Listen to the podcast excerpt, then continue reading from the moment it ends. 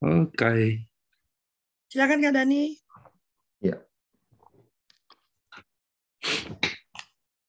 Pagi Kak Irwan. Selamat pagi Kak Dani, sehat, salam sehat. Sehat, sehat. By the way, Kak Irwan itu usianya berapa sebelum saya mulai? Kemarin saya nanya kalau Afri dia nggak tahu. Bagus. Saya tanggal, bulan, dan tahunnya sama. Tanggal, bulan, dan tahunnya sama. Mana dong? Tanggalnya tanggal 11.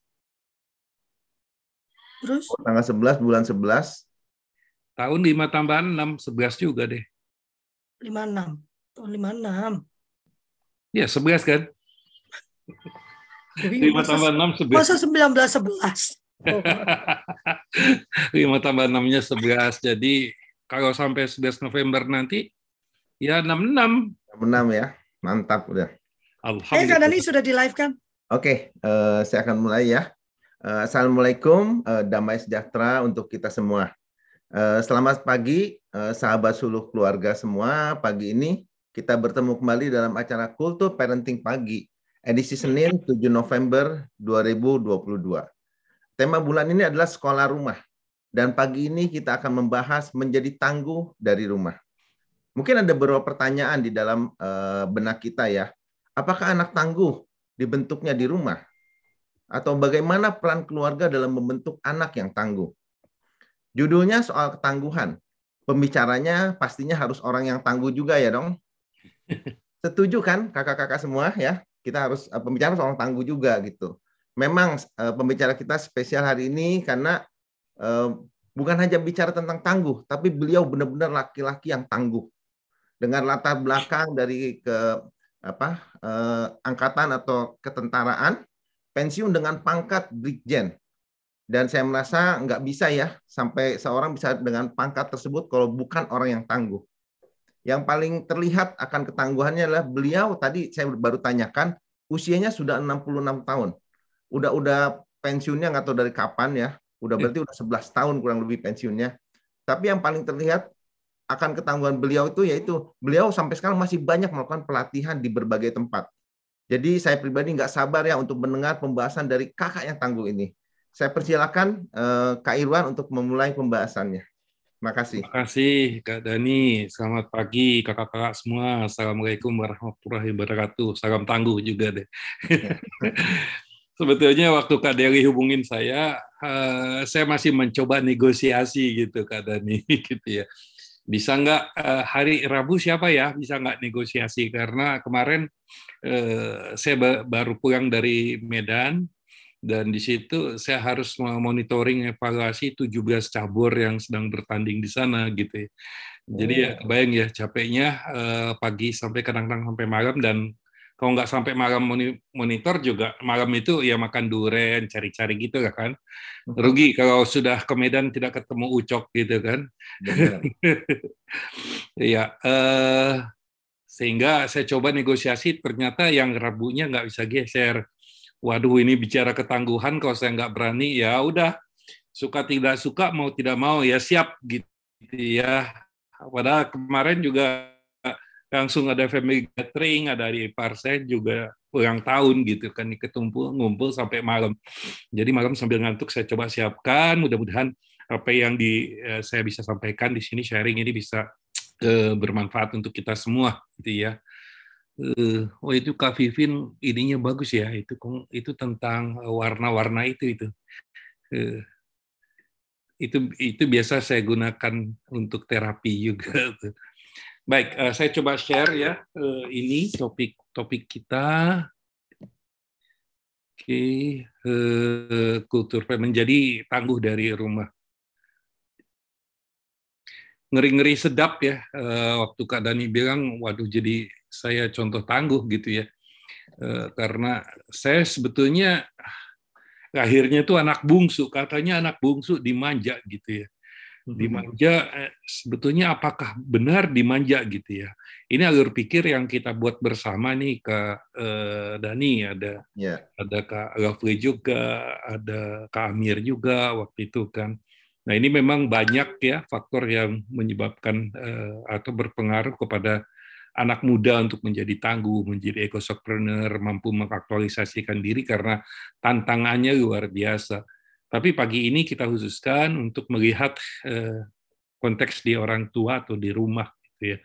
Waktu itu juga kami sudah sepakati ya bahwa antara lain tentunya eh, di rumah itu ada ada habituasi ya habituasi ada pembiasaan ya eh, kak Gafri selalu ngomong itu ya atomic habit gitu ya Kak, Kak Yanti juga gitu. Saya juga suka baca bukunya itu nggak puas-puas ya. Kecil tapi berubah setiap hari tentunya berubah menjadi lebih baik gitu. Eh, saya juga terkagum gitu ya melihat eh, satu rumah di mana ada anak kecil gitu dia buang sampah udah belajar buang sampah begitu ya kita kalau ada banjir yang disalahin pemerintah gitu ya ini enggak ini salahin gimana tetapi kita nggak nggak jarang melihat orang dewasa bahkan orang uh, menggunakan mobil mewah gitu ya buang sampah di mana-mana gitu nah ada teman saya waktu jadi panglima di Jawa Baratnya Pak Doni Munardo itu sangat concern juga terhadap lingkungan ya, ya kita kan harus hubungan dengan Tuhan, berhubungan dengan manusia, juga berkontak eh, dengan lingkungan gitu. Itu mencanangkan tentang eh, Citarum harum, saya ingat itu ya. Ya, jadi saya juga memberi masukan antara lain eh, kita tidak akan bisa membuat Citarum harum kalau manusianya yang tidak berubah. Dan perubahan itu kita bisa lakukan tentunya dari dari rumah gitu kan. Jadi orang tua di sini juga harus uh, menjadi coach ya, menjadi coach jadi bisa mengarahkan nanti juga ada film pendek menurut saya memang agak panjang tapi akan menyentuh insya Allah gitu kan. Selain itu juga kita ada ada keseimbangan ya. Jadi manusia itu secara fisik, mental dan spiritual itu harus punya keseimbangan. Jadi nutrisi juga perlu kita kita jaga. Nah ini eh, dari pendekatan-pendekatan neuroscience memang pengalaman emosi konstruktif, aktivitas fisik rangsangan emosional juga sangat-sangat diperlukan ya kak Dani, kakak-kakak semua ya. Saya itu tentunya juga ada kesepakatan ya, jadi kebijakan yang yang eh, menunjang gitu ya di di rumah itu gitu ya. Jadi ada ada konsekuensi ya.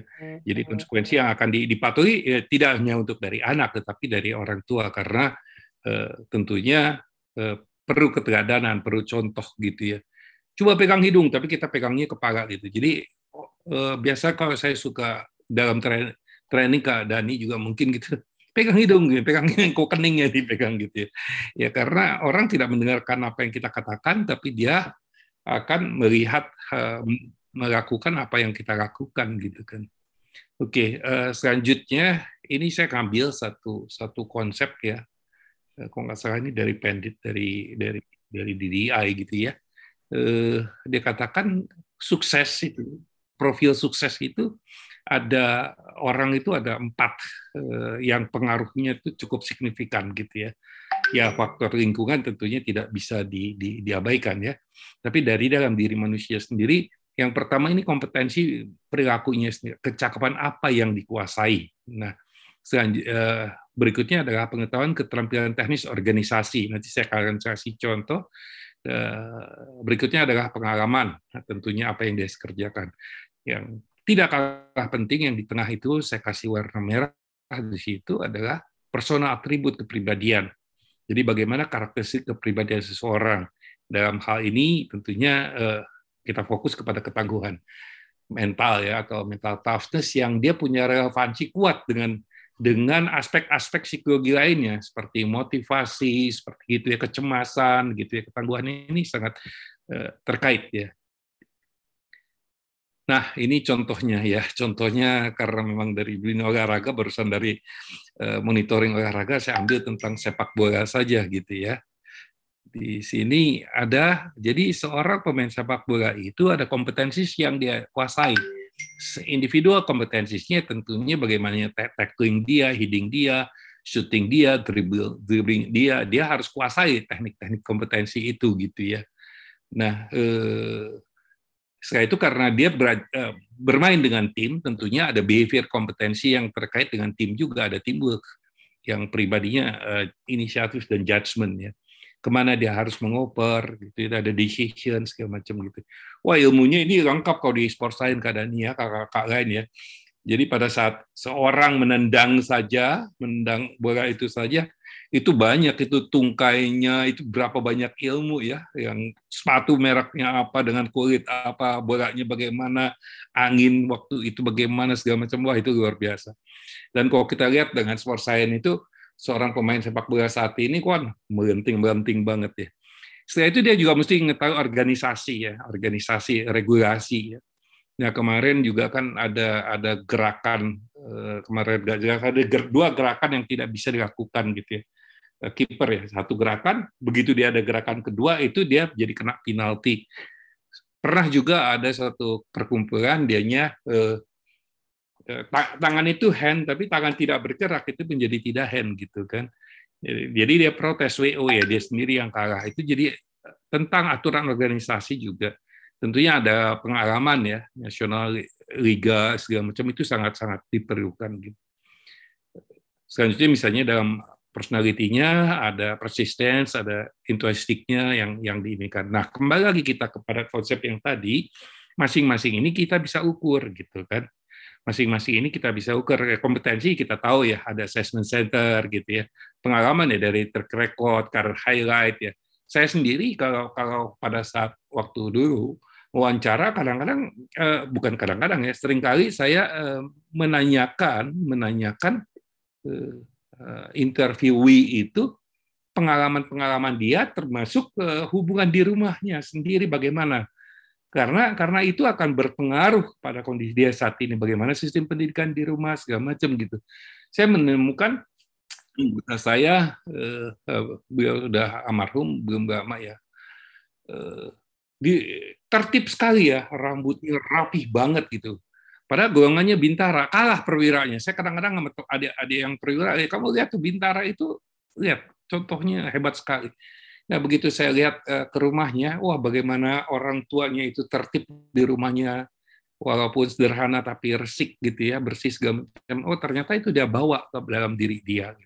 Saya so, itu yang ini tadi yang kita bicara keterampilan. Nah, kembali lagi ke di tengah ini adalah personality. Tentunya ada ada hal yang bisa dipotret dengan psikotest, personality test, inventory seperti itu ya. Kalau saya kan Eh, bagiannya juga saya ada di situ. Eh, mental pemenang kan ada mental toughness-nya juga ya kadangnya.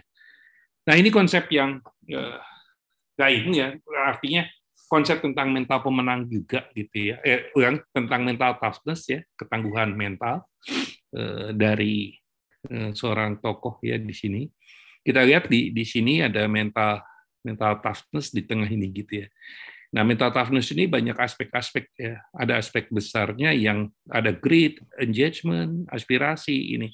Dan dia terwujud karena apa? Misalnya dari mental toughness ini harus ada goal orientation, harus ada achievement orientation. Mesti mesti jelas gitu ya. Jadi pembicaraan-pembicaraan yang ada di rumah itu juga sudah dia, dia, dia biasakan ya, dia biasakan dari dari kecil eh, apa yang akan dia menjadi target. Mungkin kalau anak kecil ada target target zaman target harian mungkin ya target berapa harian target mingguan. Nah, nanti menjelang dia udah agak dewasa sedikit mungkin ada target bulanan target apa. Karena uh, pembuatan target yang terbaik tentunya uh, start from ending ya. Jadi pada saat saya mati nanti saya pengen legal, legal legacy saya tuh apa sih?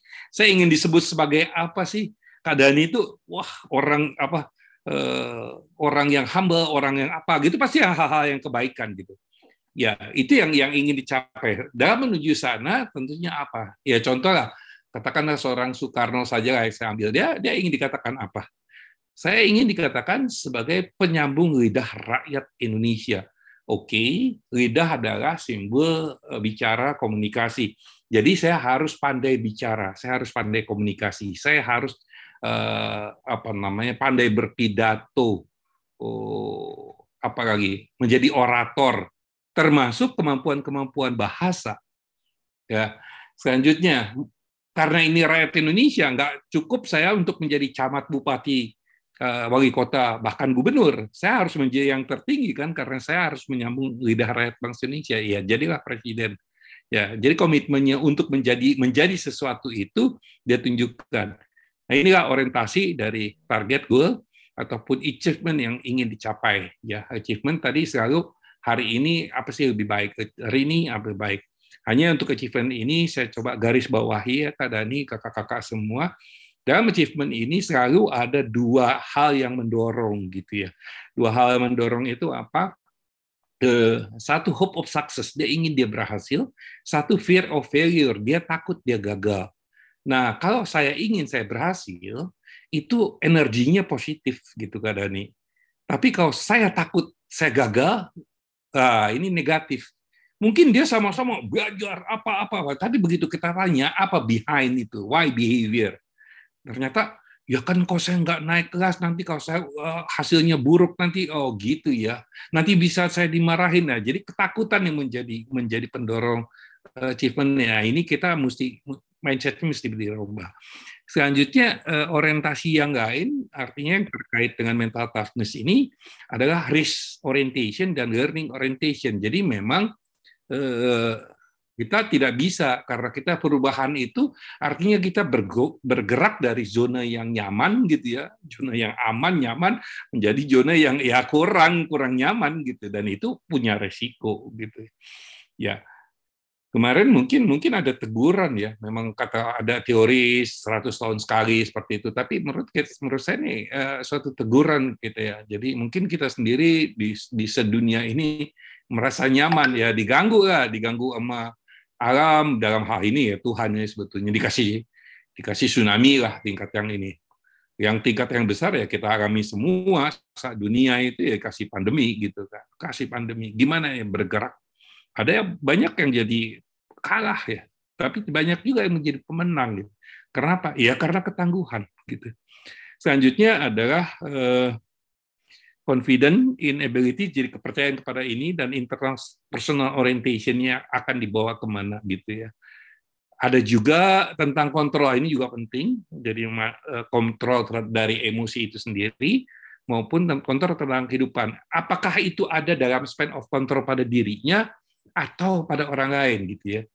Ya, jadi banyak ya kalau kita lihat ada quote-quote, ya jangan terlampau terlampau uh, mendengarkan kata-kata orang. Ya artinya kata-kata yang memberikan uh, emosi negatif ya yang buruk ya. Jadi sering kali kan ada quote juga yang saya ingat sekali waktu remaja ya when I do right no one remember. When I do wrong no one forget gitu kok saya kayak berbuat baik nggak ada yang inget tuh gitu ya. Tapi kok saya yang salah? Wah orang semua begitu. Coba aja lihat sebentar lagi udah mulai kampanye kampanye nih 2024 udah mulai dari sekarang banyak hal yang akan negatif kena karena itu juga termasuk dalam neuroscience ya. Jadi hal yang negatif itu malah malah masih cepat diingat gitu. Waktu di reuni nggak tahu ya kak Dani ya. Kalau saya waktu di reuni ketemu yang diceritakan bukan wah waktu itu dia juara ya. Nggak cerita di situ. Wah si ini waktu waktu itu gila ya dia naik motor. Jadi ya keburukan keburukan yang diceritakan di reuni itu gitu. Kenapa ya? Karena itu bisa bisa menempel lebih kuat ternyata gitu ya. Oke eh, saya lanjutkan. Nah di sinilah antara eh, goal orientation dan achievement itu akan membentuk suatu komitmen antara risk orientation dan learning orientation itu bagaimana dia change uh, untuk menantang gitu ya. Confident ya jelas itu arahnya kepada uh, confidence ya. Uh, sedangkan uh, life control dan emotional control menjadi kontrol itu sendiri. Jadi ada 4 C ya, 4 C ini. Ada komitmen, change, confident dan control itu yang membentuk mental toughness menurut tokoh kita ini. Gitu. Ini uh, saya saya inikan saja dalam ini uh, apa namanya bentuk lain. Jadi di sini kita lihat ya da dari di sini ada garis yang horizontal ini ada grid dan engagement. Jadi antara control dan komitmen yaitu have control dan orientation jadi grid gitu ya. Antara change dan confidence yaitu internal uh, internal personal orientation dan learning orientation itu menjadi engagement ya kekuatan engagementnya. Seringkali di perusahaan itu banyak tawaran ya, jadi ada inventory tentang engagement gitu ya. Apakah dia cuma say, apakah cuma stay, apa dia strive gitu ya. Selanjutnya di sini. Jadi di sini adalah uh, antara confident dan control itu ada self efficacy yaitu khususnya kepada emotional control dan confident inability. Aspirasi itu sendiri dari change and commitment khususnya pada aspek achievement orientation dan risk orientation. Oke, okay. uh, uh, eh, maaf ya ini masih kan di sini justru saya mesti belajar ya dari Kak Gafri, Kak Dani, Kak, Kak, Kak lain bahasa Inggris. Jadi kalau ada nggak nggak apa-apa ya. Udah keren. Nah, di sini, nah seperti kalau konsep saya kan saya tambahkan tuh Kak Dani, jadi ada achievement, eh sorry, ada toughness, ada ration, ada ini. Ternyata juga di sini juga ditambahkan, jadi eh, mental toughness tadi juga perlu di ada resilience-nya gitu ya. Jadi coping with life difficulties. Jadi jadi dia belajar untuk um, melihat kesulitan kehidupan, menghadapi kesulitan kehidupan gitu ya.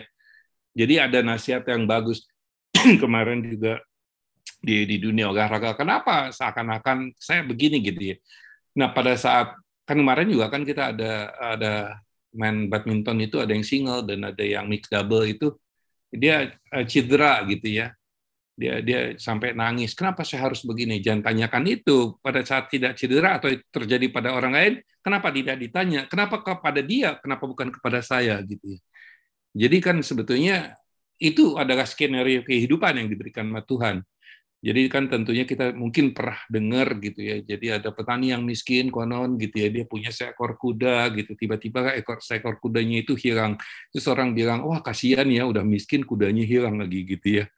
Eh, ternyata kuda yang hilang seminggu kemudian datang lagi pakai kuda, bawa kuda liar. Wah, ternyata dia untung ya, ada dapat kuda yang baru.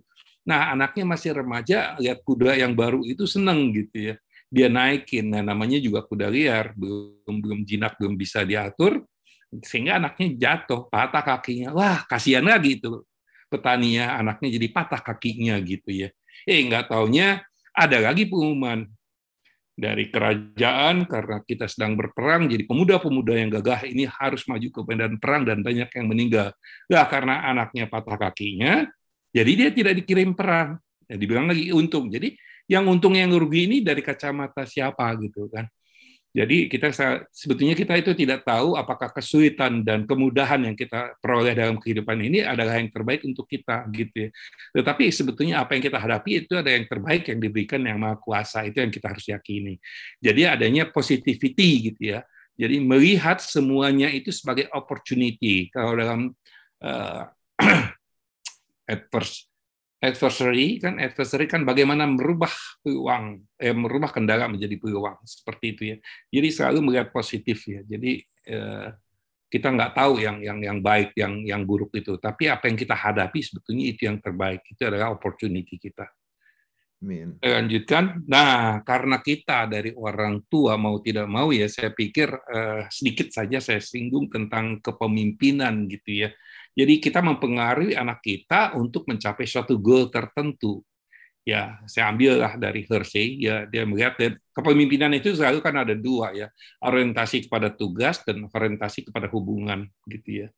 Nah kalau di sini yang eh, gaya satu ini kita tahu ya kalau kita lihat di sini kan jadi hubungannya rendah, tingkah laku tugasnya jadi tinggi gitu ya ini tinggi nih Sarah yang di sini nih mestinya tinggi. Nanti saya ganti.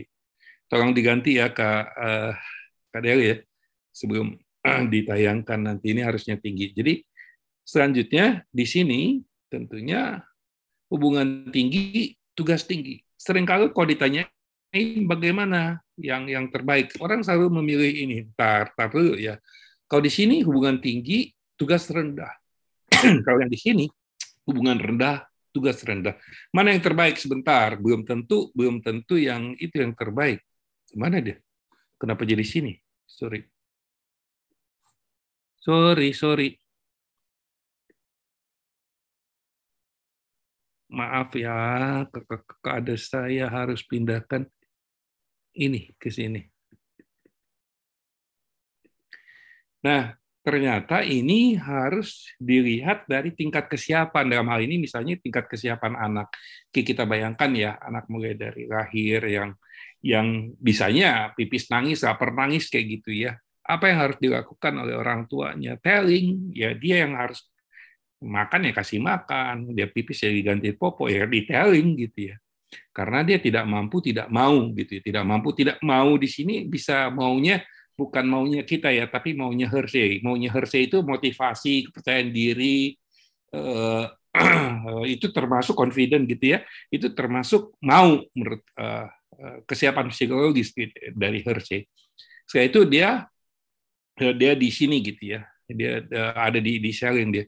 Dia tidak mampu tapi sudah sudah mau ya. Misalnya anak itu baru baru belajar jalan gitu ya. Dia baru bisa merangkak dia dia dia mau jalan tapi kan belum bisa gitu ya. Nah ini ini sharing gimana? Mungkin kan dibantu ditatih gitu ya. Sempat sempat ada dulu kan yang baby walker yang akhirnya tidak nggak raku itu memang salah. Itu bukan membantu untuk belajar berjalan untuk itu membantu untuk serototan gitu ya Nah, berikutnya di sini participating gaya tiga tadi gitu. Nah, di sini anak itu mungkin udah di usia tiga tahun gitu ya, dia udah bisa main sendiri gitu. Tapi ibunya ada di situ gitu, atau bapaknya ada di situ. Tapi begitu bapak ibunya tadi nggak ada, nggak ada, langsung torah-torah ke mana gitu. Nah, dia dia sebenarnya sudah mampu main sendiri, tapi tidak mau, dia nggak confident untuk ada di ruangan itu sendirian gitu loh setelah itu sampai uh, dia dewasa gitu ya. Dia dia mampu dia mau untuk melaksanakan suatu tugas tertentu. Nah, belajar makan segala macam gitu ya. Misalnya dia udah bisa makan sendiri gitu, gitu tapi mungkin masih diambil gitu. Nah, kalau kita lihat ya ini maaf gambarnya mestinya kayak lonceng gitu ya benarnya kalau uh, ibu bapak uh, kakak-kakak mau cari itu Paul Hershey ya situational leadership gitu. Kalau kita lihat di sini nggak nggak ada uh, itu PowerPoint-nya nggak ada. Oh gitu, sorry. Yang yang terakhir, yang tadi. Ini belum ke share? Belum, Pak. Wis, wis, wis, wis. Nah, saya baru kelihatan. Oke. Okay. Jadi ini yang saya terangkan tadi ya. Jadi di sini ada S1, S2, S3, 4 itu maksudnya tingkat kesiapan, level of readiness dari anak tadi gitu ya. Kalau di perusahaan ya tentunya dari karyawan. Ya, dia level of readiness-nya uh, segimana gitu ya.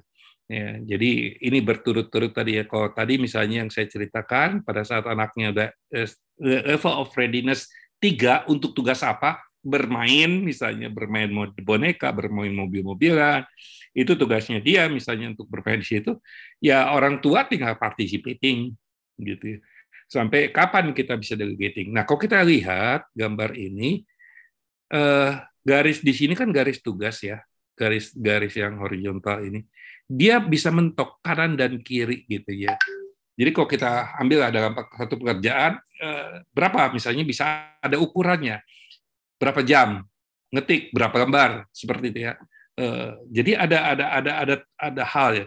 Tapi hubungan hubungan kita lihat ini tidak ada gitu ya, tidak mentok atas, tidak mentok bawah gitu. Itu kenapa? Karena memang hubungan itu susah dikuantifikasi gitu ya. Ya kadang-kadang kan eh, apa namanya quality time ada kadang-kadang orang mengatakan begitu. Memang nggak terlampau lama, tapi kualitasnya kualitasnya luar biasa kayak gitu. Nah ini yang yang juga harus. Oke. Okay. Eh, kita balik lagi di sini supaya nggak dengerin saya terus, jadi saya majukan ininya Kak Dani. Iya Kak. Nah, kita kan harus mencapai suatu ketangguhan ya. Ya memang ini contoh di dunia olahraga nih Kak Dani, kakak-kakak yang lain. Tetapi cobalah melihat bagaimana coach itu memotivasi eh, atletnya supaya menjadi tangguh pantang menyerah gitu ya. Kelihatan ya Dani ya? Kelihatan. Oke. Okay.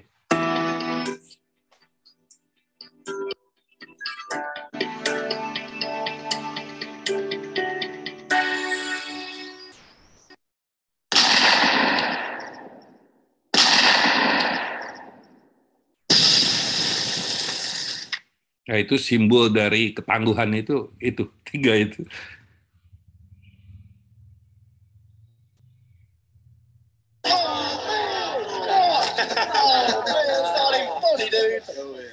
Ini pemain So, rugby nih. How strong is Westview this year?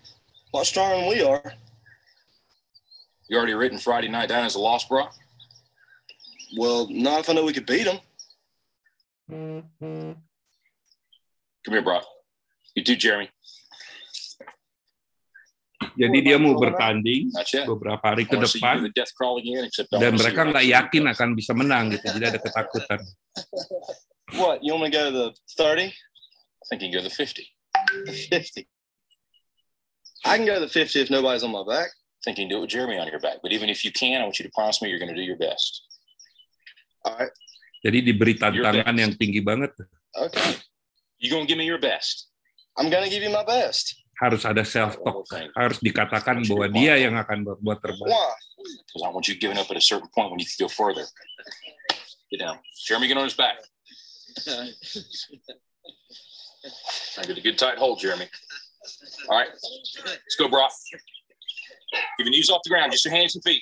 There you go. A little bit left. A little bit left. There you go. Show me good effort. That way, Brock. You keep coming.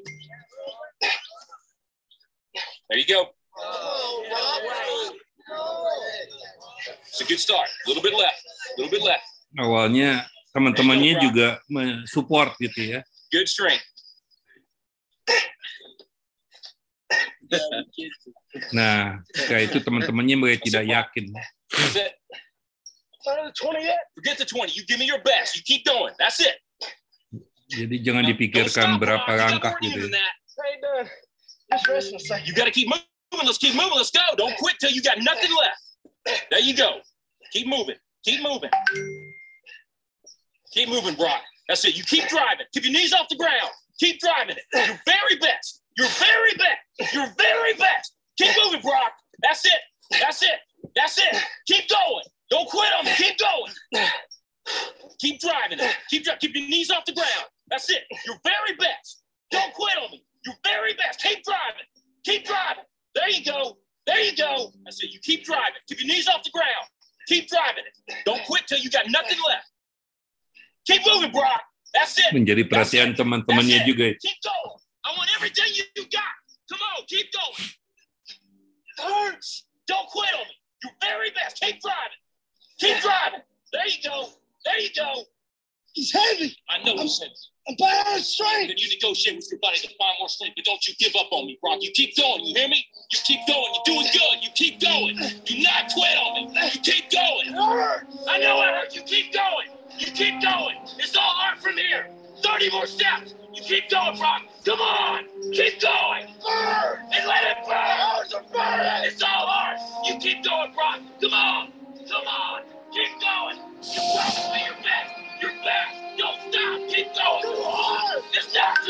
Keep going. Come on, Brock. Give me more. Give me more. Keep going. 20 more steps. 20 more. Keep going, Brock. Give me your best. Don't quit. No. Keep going. Keep going. Keep going. Don't quit. Don't quit. Don't quit. Brock Kelly, you don't quit. Keep going. Keep going. No, Brock Kelly, you don't quit on me. No, you keep going. Ten more. Ten more. Ten more. Keep going. Don't quit. Give me your heart. You can. You can. Five more. Five more. Come on, Brock. Come on. Don't quit. Don't quit. Come on, Brock. One more. Oh.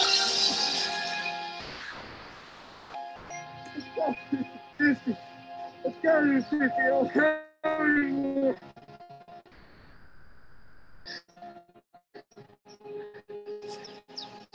Good, Brock.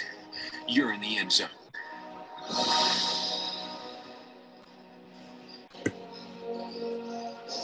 Ya, itu tentunya saya nggak ngajak ini ya, nggak nggak ngajak anak-anak kita digituin karena ini adalah contoh dari atlet dan coachnya itu kan tahu persis kekuatannya. Hanya si atlet tadi nggak yakin. Padahal dia yang terkuat di tim itu. Jadi kalau dia tidak menunjukkan itu, yang lain juga akan mentalnya menjadi mental yang pecundang gitu kan. Nah sehingga eh, itu membuktikan gitu ya. Menantang yang di 30, ditantang 50, tapi tidak pakai beban karena itu memang latihannya demikian kan eh, karena rugby itu memang olahraga yang keras oke dikasih eh, tapi 50 dengan beban gitu ternyata bukan hanya 50 ternyata bisa sampai akhir gitu ya. Nah itu ya jadi kakak-kakak semua memang memang dia dilepaskan dari zona aman yang tidak bisa karena everything is possible kayak, kayak tadi itu kan selalu di, di ini kan dalam konsep ketangguhan nah selanjutnya kalau kita sendiri tentunya bukan bukan itu yang yang yang dilakukan. You are the most influential player on this team. If you walk around defeated, so will they. Don't tell me you can't give me more than what I've been seeing. You just carried a 140 pound man across this whole field on your arms. Brock, I need you. God's gifted you with the ability of leadership. Don't waste it.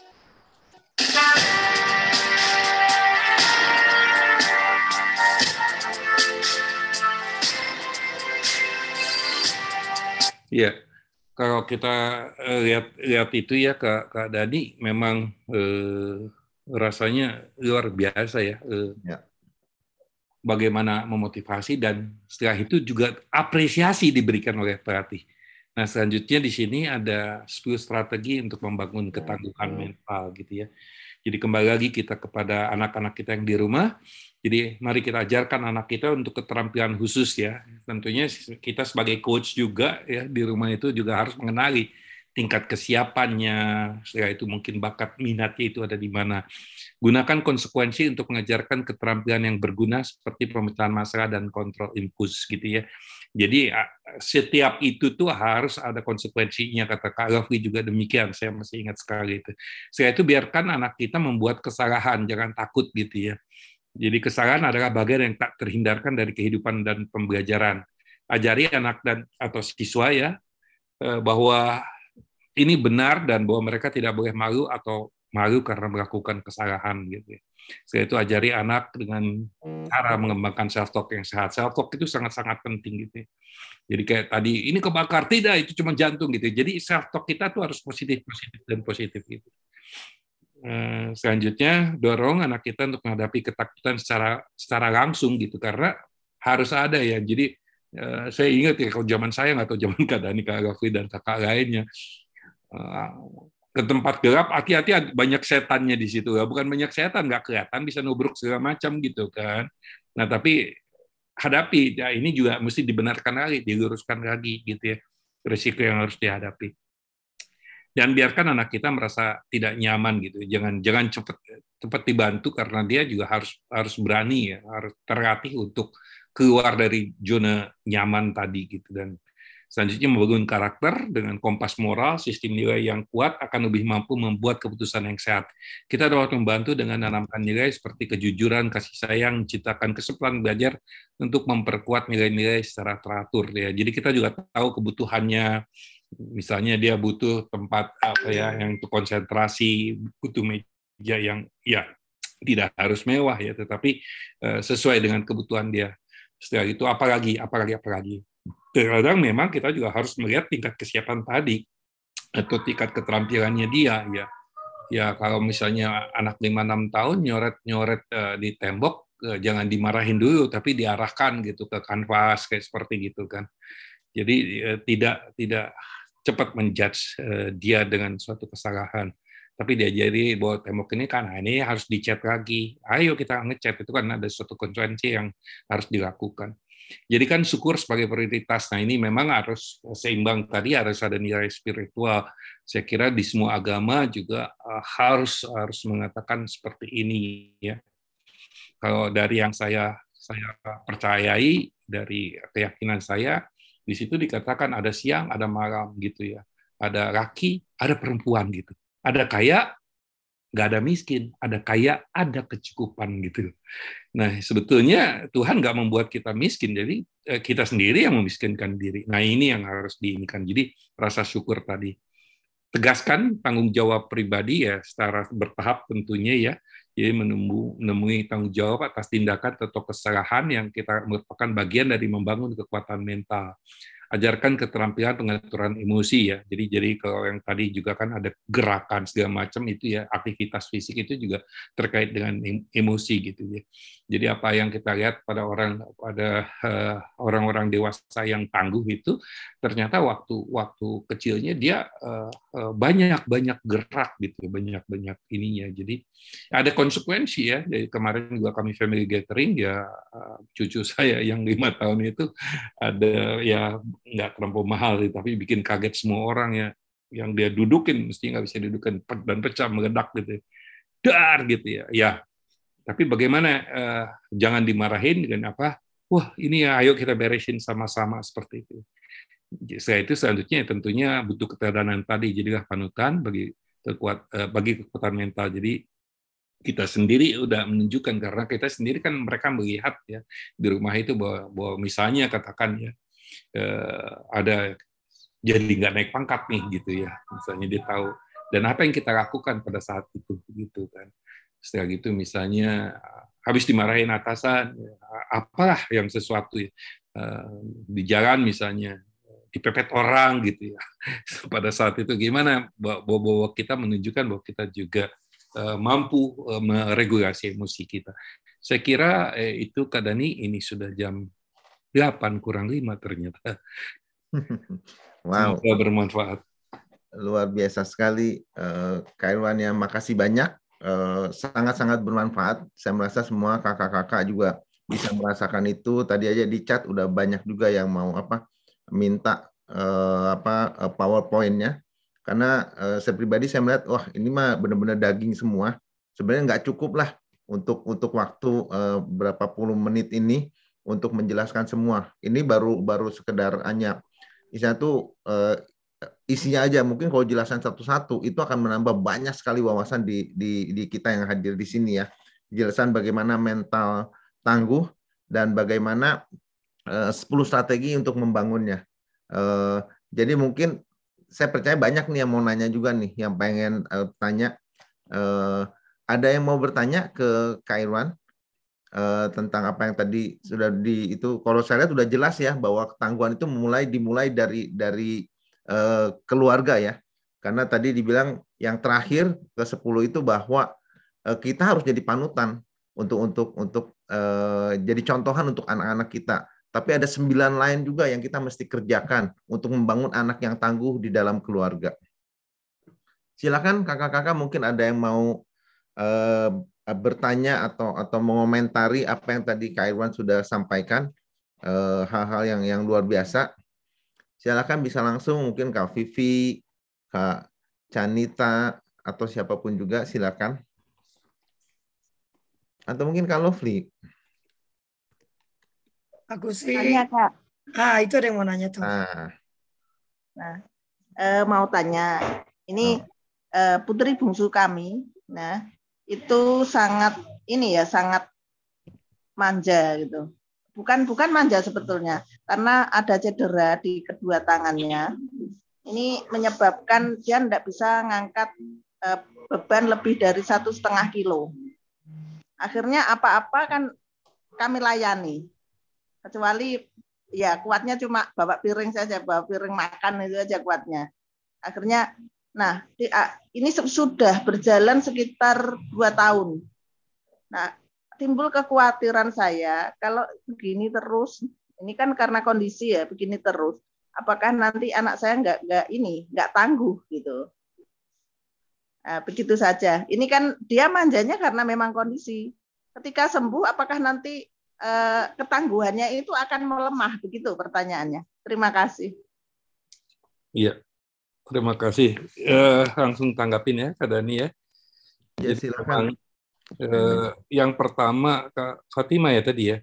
Jadi yang yang harus kita yakini bahwa apa yang dihadapi, apa yang kita hadapi itu kita harus bersyukur uh, karena itu yang terbaik yang diberikan oleh Yang Maha Kuasa. Itu ya secara spiritual kita harus yakini juga.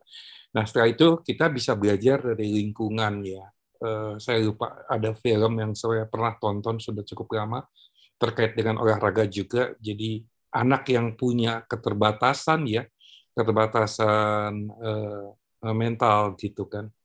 Setelah itu ya suruh makan terus sampai ibunya yang single parent itu juga frustrasi karena anaknya cukup banyak gitu.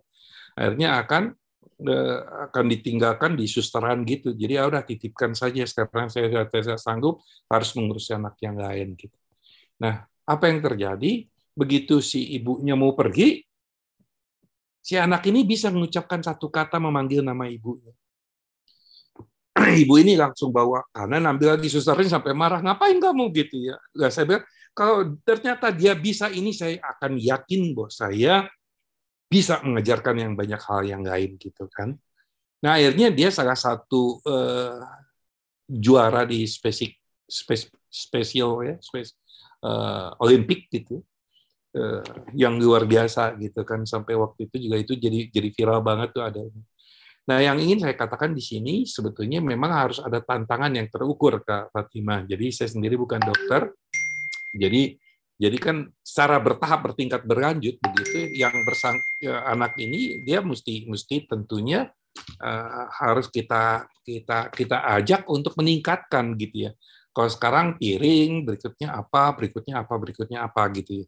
Karena memang kayak, kayak tadi ini menjadi menjadi over overprotect juga akan uh, membuat dia ya tentunya tentunya nggak akan nggak akan tangguh gitu ya nggak akan tangguh.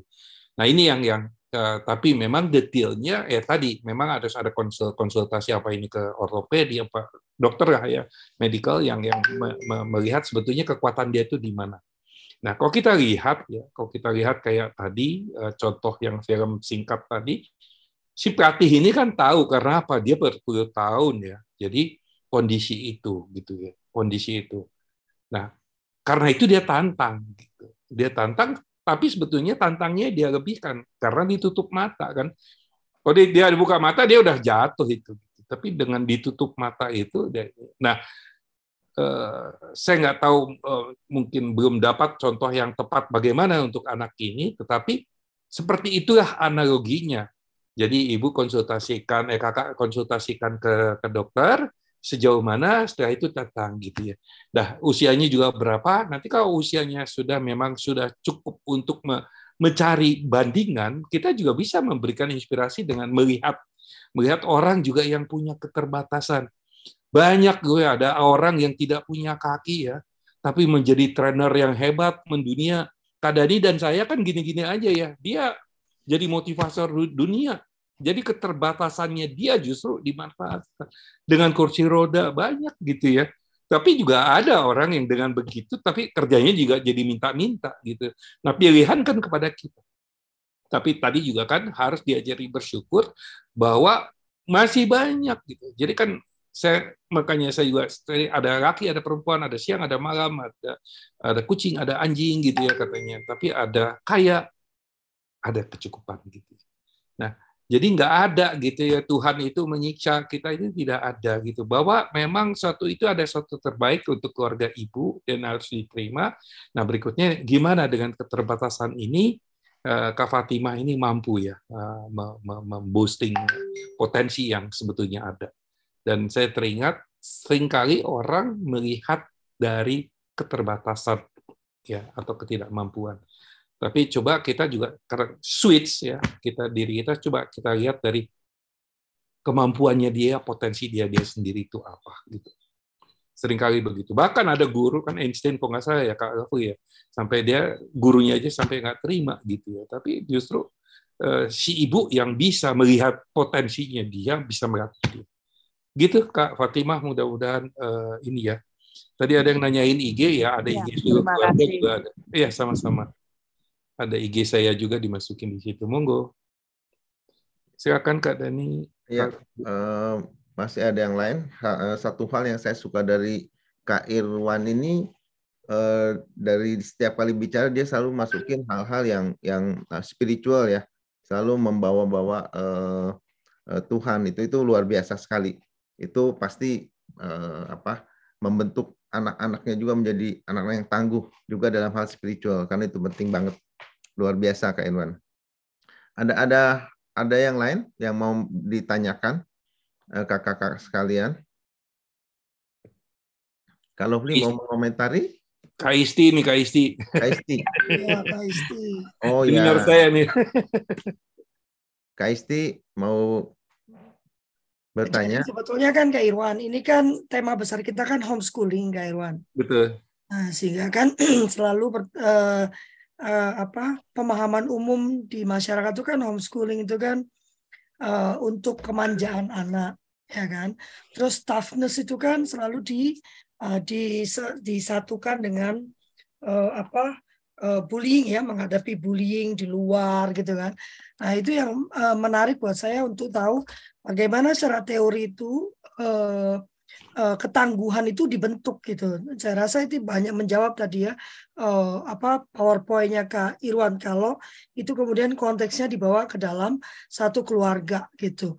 Nah, eh, intinya eh, yang mau saya tanyakan Kak Irwan, jadi menurut Kak Irwan sendiri satu keluarga yang melakukan sekolah rumah gitu kan, apakah dia juga punya kemampuan yang sama eh, dengan keluarga yang anak-anaknya bersekolah gitu ataukah dia punya kelemahan yang harus dia kompensasi dengan hal yang lain gitu terkait dengan ketangguhan itu sendiri. Iya. Ini kayaknya eh, jawaban satu semester. Eh, saya kembalikan ke konsep eh, eh, success profile Kak Gapri. Success profile itu kan ada ada empat hal ya. Yang pertama itu kompetensis, behavior kompetensis. Yang kedua itu eh, tentang knowledge, eh, organizational knowledge. Yang ketiga tentang experience. Yang keempat tentang atribut kepribadian gitu ya. Nah, ini kan kita bertanya sendiri, apakah gitu ya dengan sekolah rumah ini kita mampu untuk uh, meng-create kompetensi-kompetensi ini. Artinya memberikan pengalaman yang cukup, memberikan wawasan yang cukup gitu ya. Uh, setelah itu memberikan kompetensi yang cukup, selanjutnya juga memberikan mengembangkan atribut kepribadian yang siap juga untuk kompetensi. Nah, selama itu oke okay, gitu ya, selama itu oke, okay, saya yakin yakin sekali itu bisa gitu. Ya, selanjutnya regulasi, toh regulasi juga kan menjamin ya kalau gue ya. Kalau regulasi udah menjamin, saya kira bisa itu di, di, dicapai karena apa ya? Ya dibuktikan bahwa ternyata bahkan gitu ya, bahkan lebih lebih eh, anaknya tuh lebih tertib gitu kan. Lebih lebih bersih lebih resik gitu ya. Kenapa? Ya ada sekolah juga ya mohon maaf ya. Kalau tentara tuh biasanya dia datang ke ke tempat restoran ke tempat apa. Yang pertama pertama di di survei itu kamar mandinya gitu ya banyak saya datang ke sekolah lihat kamar mandinya lah kok jorok ya? gitu ya. Dari dari dari sini aja kan ini. Nah sekarang kita mulai saja dari kamar mandi rumah gitu ya mampu nggak kita bersama gitu kan? Itu kan udah memberikan pembelajaran tentang kebersihan. Jadi kalau pertanyaan Elvi tadi ya tentu secara singkat ya sangat sangat tiga kali sangat bisa gitu ya bahwa anak ini. Karena metode uh, sukses profile tadi metodologinya empat kompetensi utama uh, behavior kompetensis uh, uh, organizational knowledge experience ya mampu nggak kita memberikan pengalaman-pengalaman dan juga atribut kepribadian Gitu Kak Gafri. Lengkapnya satu semester ya. Setuju. Jadi uh, balik lagi ya ke saya ke ke uh, apa pemahaman saya bahwa teman-teman tuh harus memahami uh, goalnya gitu kan kayak apa yang harus dimiliki untuk menjadi tangguh gitu kan. Baru kemudian merancang merancang uh, uh, kalau kita nggak mau bilangnya pembelajaran merancang kegiatan untuk mencapai empat kompetensi tadi gitu kan. Ya. Yeah. Nah berarti berikutnya kak boleh dong kalau kita secara berkala melakukan pelatihan ya. Jelas nggak gratis ya teman-teman. Jangan minta gratis terus lah ya. Uh, apa pelatihan berkala ter terkait itu tadi pecahan-pecahan yang tadi kak Irwan sampaikan. Karena tadi kan teorinya banyak banget tuh kak. Ya. Tadi kakak sampaikan. Itu kan per pecahan itu sebenarnya punya turunan yang luar biasa yang kalau kita terapkan tidak usah bicara tentang uh, fokus ke homeschooling ya nanti dalam konteks persekolahan dalam konteks keluarga selama yang itu tadi bisa diturunkan itu ketangguhan tercapai gitu ya kak Irwan ya yeah. karena tadi kayak misalnya apa um, leadership apa apa tadi Situational leadership dari Paul Hurtei. situational leadership itu kalau saya sebagai orang tua itu bisa diterapkan gitu kan. Kapan saya menyerahkan tongkat itu sepenuhnya ke anak, kapan saya ambil saya kasih lagi itu kan tergantung S1, S2, S3, S4-nya. Lalu nanti turunan dari S1, S2, S3, S4 itu adalah uh, teori tumbuh kembang anak, teori psikologi Nah. anak sampai di mana anak kita sebetulnya, Yes. maka S berapa dia berada gitu ya. Wah, Ya. ini menarik banget nih. Ini Ya, ya itu itu pelatihan 3 sampai 5 hari kalau di situs Iya, iya. ya. Iya, artinya kan bisa bisa dicicil kalau kalau online kan satu kali gitu ya. Ya, ya. Tapi maksud saya dipecah-pecah gitu kak. Jadi jangan disambung semua. Tapi misalnya tadi Ya. yang kompetensi empat itu itu satu pelatihan sendiri kan satu satu satu satu sampai bisa turun ke kegiatan apa sih yang bisa kita terapkan untuk mencapai Ya. itu per itunya gitu kan. Ya. Lalu situational leadership. Wah, oke. Jadi Kalau kalau karyawan mungkin ini kita bisa buat bareng sama Kak Dani. Kalau untuk karyawan Hmm, itu ada inventorinya Kak. hmm, Jadi jadi ada satu suatu situasi tertentu gitu ya. Satu situasi tertentu setelah gitu eh, nanti ada perilaku apa yang yang dipilih gitu. Nah, hmm, perilaku ini menunjukkan sebetulnya style dia itu apa gitu ya. Nah, ini juga bisa kita kita terapkan ya kita eh, eh, apa ya? eh, tran- apa bukan di bukan di transit ya tapi diadaptasi ya diadaptasi untuk eh, keluarga, Keluarga, gitu. iya. keluarga sebetulnya saya sendiri mampu nggak menerapkan situational leadership atau cuman telling aja gitu kan hmm. atau participating saja ya Ah, itu kan bisa bisa lihat atau cuma- kita mesti fleksibel memang gitu ya. apalagi kan bisa kita punya anak lebih dari satu gitu ya. Iya. anak yang ini udah berkembang udah besar sementara ini baru awal gitu ya beda kan gaya kepemimpinan Setuju saya, setuju, setuju Iya. banget, setuju banget. Ah itu yang saya tuh sangat percaya bahwa semua ilmu itu sebetulnya kalau diterapkan di keluarga itu juga akan menjadi lebih baik gitu. Ilmu manajemen, ilmu organisasi itu sebetulnya kan juga bisa diterapkan di keluarga ya. Ah, Iya, sehingga iya. bisa bisa lebih oke. Ya, silakan Kak Dani. Nanti panjang nanti. Nanti kita eh, bikin meeting ya Kak Irwan selalu begitu tapi nggak meeting-meeting ya. Luar tadi kayak ini udah buka itu tuh sempat Iya, buka. tadi ada Kak Eni udah buka eh, campnya. Oh, Kak Eni dari Depok ya. Iya, ada yang mau disampaikan atau ditanyakan Kak Eni? Masih ada kesempatan satu penanya lagi ya. Udah jam 8 lewat. Ya, ah, terima kasih Kak Dani atas kesempatannya. Ini Kak Irwan eh, menghadapi eh, apa ya ketangguhan untuk anak-anak ya, anak-anak usia dini itu kan memang eh, terutama pada saat eh, kita menerangkan tentang lomba gitu Kak. Jadi hmm, itu kan di situ kan adversity question sejak dini ya eh, uji ketahan malangan di mana tidak semua anak mendapatkan eh, piala gitu ya kak ya. Meskipun kami di sekolah kami bila anak sudah berusaha tetap kita ada reward gitu ya eh, menghargai terhadap apa yang sudah dia lakukan. Meskipun hanya sekedar pensil cantik. Cuman ada beberapa eh, terlihat dari guratan wajahnya bahkan ada yang nangis gitu tuh kak gimana tuh Kak Irwan ya menghadapi apa namanya cara kita mengajarkan ketangguhan sejak dini pada anak-anak itu gitu Kak. Ya, ya, menarik ini, menarik. Eh, saya juga nggak tuntas-tuntas bicara itu dan sekarang juga kayaknya nggak ada ya. Jadi misalnya waktu saya itu ada itu misalnya bintang kelas gitu ya. Jadi itu pelajaran aja ditandingkan gitu ya. Tapi yang ternyata waktu bintang kelasnya di dewasanya nggak jadi apa-apa gitu, yang yang biasanya yang dimarah-marahin guru justru jadi sesuatu gitu ya. Nah, eh, artinya kayak tadi ada satu satu klausul gitu ya. Eh, dia juga harus kita ajari untuk menghadapi situasi yang tidak nyaman. Gitu. Tapi sebelum itu kita juga coba lihat ya eh, kalau saya pernah baca satu buku memang itu satu konsep atau teori yang bersangkutan apa dia authors atau apa yang dia dia katakan. Jadi dalam eh, olahraga atau permainan sendiri juga ya eh, tidak tidak kompetitif yang harus ada juara satu juara dua ya itu itu baru dilakukan setelah gitu ya ada permainan games group yang dilakukan. Jadi juara bersama jadi win-win yang itu gitu.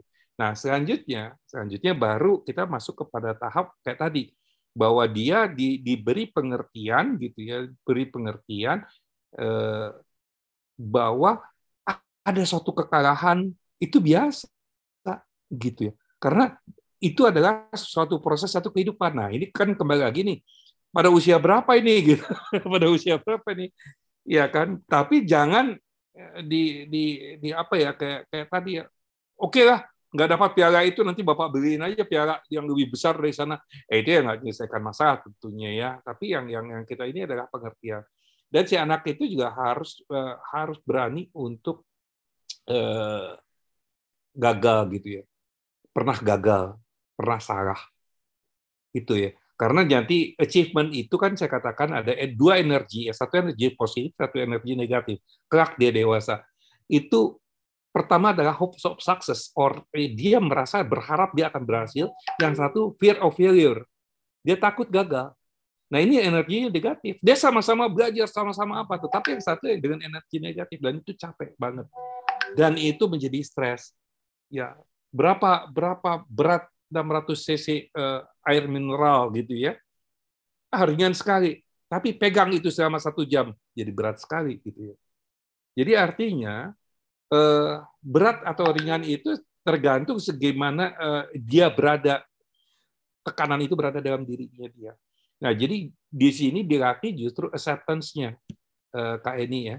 Jadi bagaimana dia mampu menerima, mampu bersyukur, bagaimana. Jadi wih keren juga ya pensil ini ya. Bisa kita ayo kita menggambar gitu ya, diajak diajak untuk ke, kebermanfaatan. Ingat saya ceritakan tadi soal soal yang kuda patah kaki dan segala macam itu kan? Kita nggak tahu mana yang sebetulnya ya tapi kan nggak mungkin itu dikasihkan di, di, di just di apa ceritakan kepada anak-anak.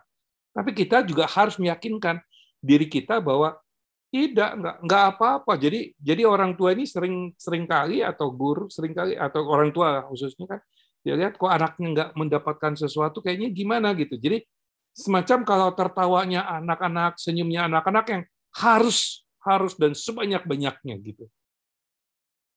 Tidak, kadang-kadang tangis itu diperlukan gitu. Tangis itu diperlukan gitu. Tapi kalau kalau kayak harus mendapatkan sesuatu dengan tangis, ya jangan, jangan juga bukan itu yang yang yang diharapkan ya kak ini. Jadi kembali lagi ke pertanyaan tadi, eh, hati-hati dengan perlombaan pertandingan tadi yang itu sebetulnya tepatnya di mana gitu ya. Terus yang kedua yang sebetulnya lebih banyak bersamaan ke, yang keduanya bahwa anak ini harus selalu diajarkan cara bersyukur. Cara bersyukurnya itu gimana gitu. Ya kita karena nggak nggak tahu ya.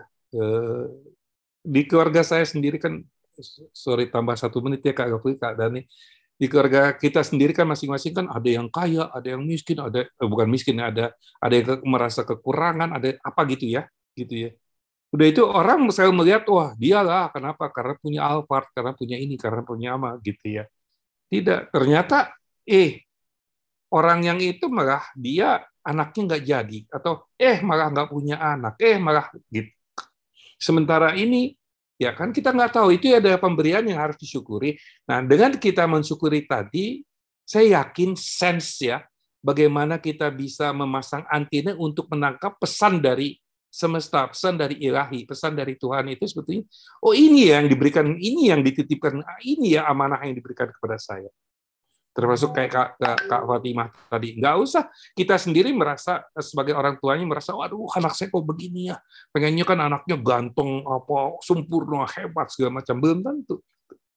Ya, bahwa yang kita terima itu adalah yang harus disyukuri karena itu yang terbaik. Saya kira gitu Kak, Kak, Kak ini ya. Terima kasih. Terima kasih Kak, pencerahannya luar biasa. Sama-sama Kak Eni. Uh, luar biasa. Uh, kita akan uh, tutup pada jam 8 lewat 15. Kak Deli, uh, silakan difoto sambil mungkin ada closing statement uh, Kak Irwan untuk uh, mengenai uh, membangun apa, anak di keluarga yang tangguh. Silakan. Ya, uh, memang kalau saya pernah di Dewan Ketahanan Nasional katanya gitu ketahanan nasional itu kan didapatkan dari ketahanan wilayah gitu ya. Ketahanan wilayah yang provinsi itu kan ketahanan-ketahanan di, di kecamatannya. kecamatannya ini kan ada ada juga di pada kelurahannya gitu. Dan terakhir sebetulnya kekuatan ketangguhan dan ketahanan itu awalnya itu dari masing-masing ke rumah. Jadi kalau kita pengen menjadi bangsa yang tangguh bahkan mulailah dari keluarga yang tangguh. Saya kira itu ya pesan kita mari kita masing-masing eh, kita buat anak-anak kita menjadi anak-anak yang eh, tangguh. Demikian Kak Dani, Kak Rafli dan kakak-kakak semua. Terima kasih. Mohon maaf Ya. lahir batin. Ya, eh, sekali lagi makasih eh, Kak Irwan untuk untuk pencerahan untuk kita semua. Eh, Saya rasa itu sangat luar biasa. Eh, saya akan tutup. Eh, mohon maaf sebesar-besarnya eh, bila ada perkataan, pernyataan maupun gestur tubuh yang kurang berkenan. Ya, kami tidak tidak ingin menyakiti, merendahkan, menghina atau menggurui. Kami hanya membagikan apa yang menjadi keyakinan eh, bagi kami dan apa yang kami kerjakan eh, dari keyakinan itu dalam kehidupan kami sehari-hari. Eh, Sekali lagi saya tutup. Assalamualaikum, damai sejahtera untuk kita semua. Selamat pagi semua. Terima kasih. Salam tangguh. Ya, salam tangguh.